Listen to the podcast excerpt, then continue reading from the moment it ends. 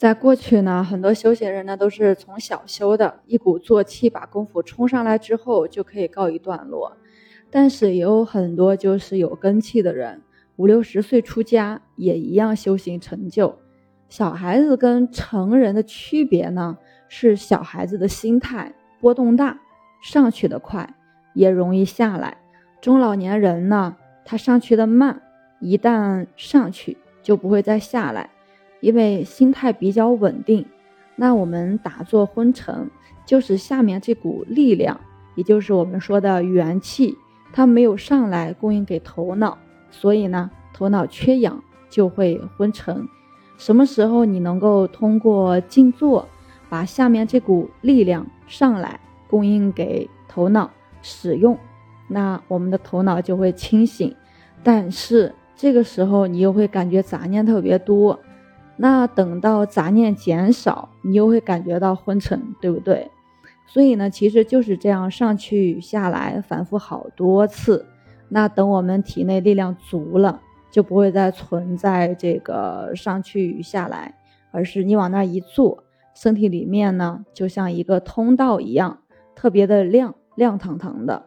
每产生一个念头呢，你马上就能看得见。那何为看得见呢？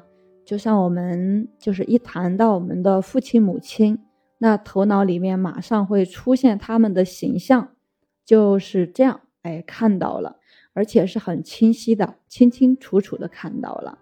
那等你修到一定程度，内心产生一个念头，犹如看到母亲的形象一样，看得清清楚楚，看到自己母亲不是用眼睛看的。就我们用佛门里的话来说呢，就是用眼根看到了，或者说是用心眼看到了。所以当你心光出现以后，就是这样的，内在一个念头出现，然后你马上就能够看到。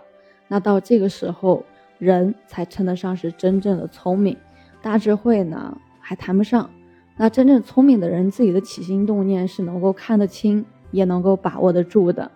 我们现在的起心动念，一看不清。二把握不住，所以其实连小聪明都达不到，只能是个糊涂虫。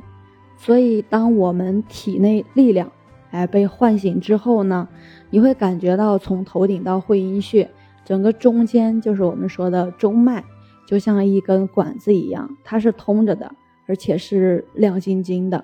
那头头盖骨呢也会鼓出来，就是在这个过程当中呢，我们出现了一些头痛、头麻。然后头胀、晕眩啊、呕吐啊，都是一个必然反应，大家不必去害怕。那要想这个功夫它不失掉呢，我们还要做到一个什么呀？让身心这股力量不外露。大家应该听过漏尽瞳吧？就是我们一定要做到不外露。那小的方面呢，就是身心不漏；大的方面呢，就是三界无漏。这股力量不由下往上升的话，你想？你想就是修成一个成果，那是不太可能的。其实吧，我们的老祖宗在几千年前就已经把生理这门学科研究的非常通透了。他们认为修行开悟成佛，就是把大小周天，也就是人督二脉、中脉、七经八脉打通，你就成佛了，你就成神了。这种说法虽然不是很正确吧，但也不是没有道理。因为你想啊，就你整个身体的一个经络它通畅以后呢，你坐在那个地方，其实就是和天地宇宙融为一体了。所谓的通灵啊，就是去上面啊，下地府呀，其实都是可以的。那今天就分享到这里，我是袁一凡，一个二十岁的八零后修行人。喜欢主播的，欢迎关注，欢迎订阅。